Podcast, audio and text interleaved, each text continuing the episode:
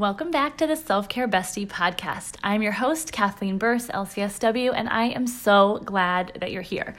Today's episode, we're going to be talking about seven suggestions for a soothing nighttime routine.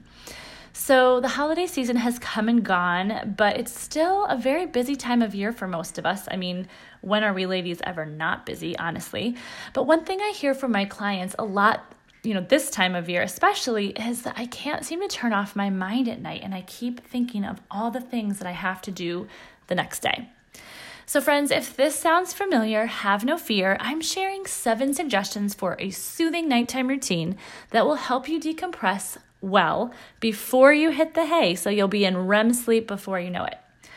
Now, the major trouble that I see in most busy women with this struggle is that they don't give themselves enough time to prepare for sleep.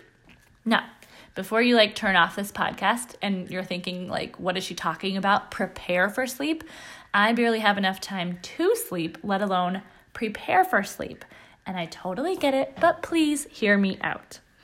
So, a nighttime routine doesn't have to be hours long. In fact, it doesn't have to be an hour long. It just has to be enough time for your body and mind to get settled so that you can mindfully focus on the act of sleeping when it's time for bed.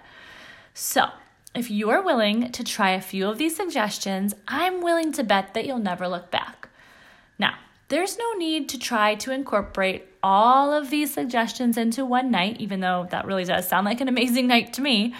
I just want you to choose a few that would serve you best tonight and consistently check in with yourself to see what sounds good again tomorrow night and the next night.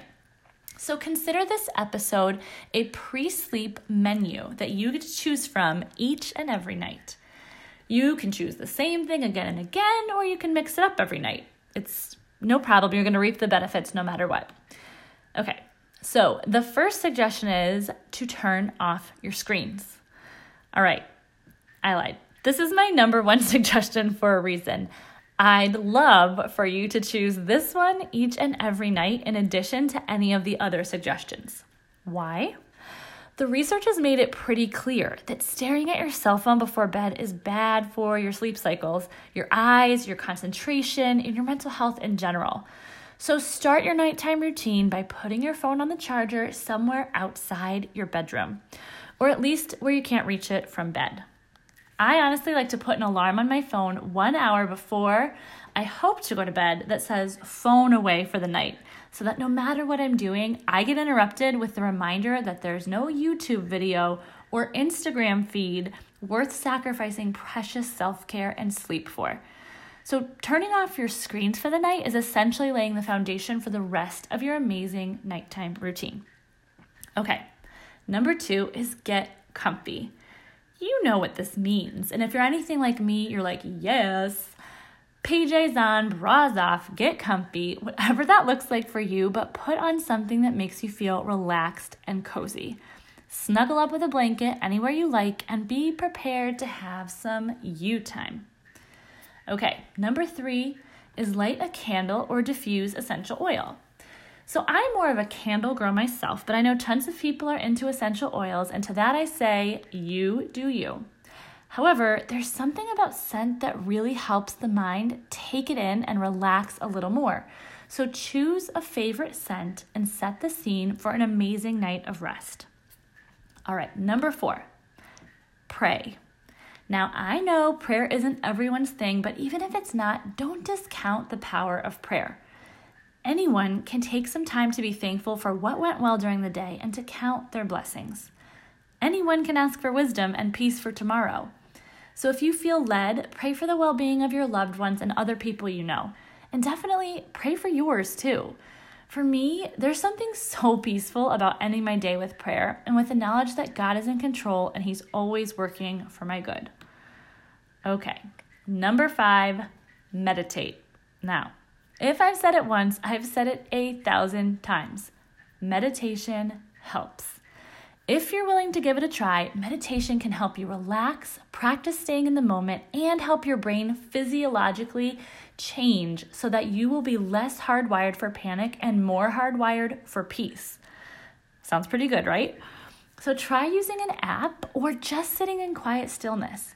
There's really honestly no right or wrong way to meditate. Simply focus on your breathing and practice returning to the present moment over and over again. Okay, number six, journal. Now, journaling is one of my favorite forms of self care for a reason. It's like a mini therapy session every time you do it. So, set a timer for five minutes and just see what you start to write about. It doesn't matter if you have a lot of emotions pouring across the page or you're simply writing down the things you did that day. Just let yourself write and see what comes up. Now, for people who have trouble with meditation, journaling can be another form of self care that helps you notice your thoughts and discover why you're having them, as well as possible solutions for dealing with them. So, that's definitely a win win. Okay, now rounding out the list at number seven is to make your to do list for tomorrow. So, if you're like most people, myself included, those swirling 3 a.m. thoughts tend to center around all that you have to do the next day or week or whatever. The best way to deal with those thoughts is honestly to give yourself some time to make a plan of attack the night before in your planner or a notebook or whatever you choose. So try not to use your phone for this, obviously, because I told you the best thing to do is put your screens away for the night. And another helpful tip for making your to do list stick to five to six items only. Because let's be honest, life is better when we have some margin in our schedules and we're not running around like crazy without being able to breathe or have a moment to ourselves. So if you finish those six, five to six most important items, you can always add more things uh, to your list, obviously. A hum, like scheduling and some self care. But starting out with a list of 239 tasks to accomplish is not going to do anything to take your stress away. Okay, my friends, I'd love to hear your thoughts on what makes a super soothing nighttime routine.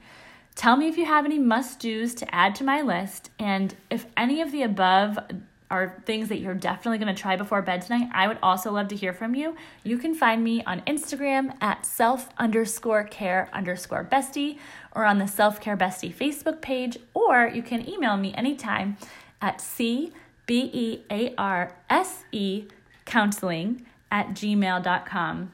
Thanks so much for tuning in. I'm wishing you an awesome week ahead, and I'll talk to you soon.